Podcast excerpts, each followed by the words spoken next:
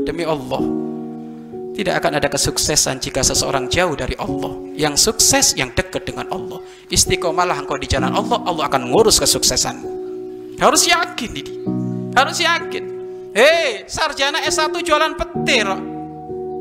Sarjana S1 jualan petir. Profesor dokter ngesol sepatu. Nggak jaminan itu semuanya. Ada orang SD nggak lulus jadi bos besi, duitnya nggak bisa kehitung. Lalu bagaimana kalau sudah kaya raya sukses sudah jatah? Yang penting kamu dekat sama Allah, dekat sama Allah.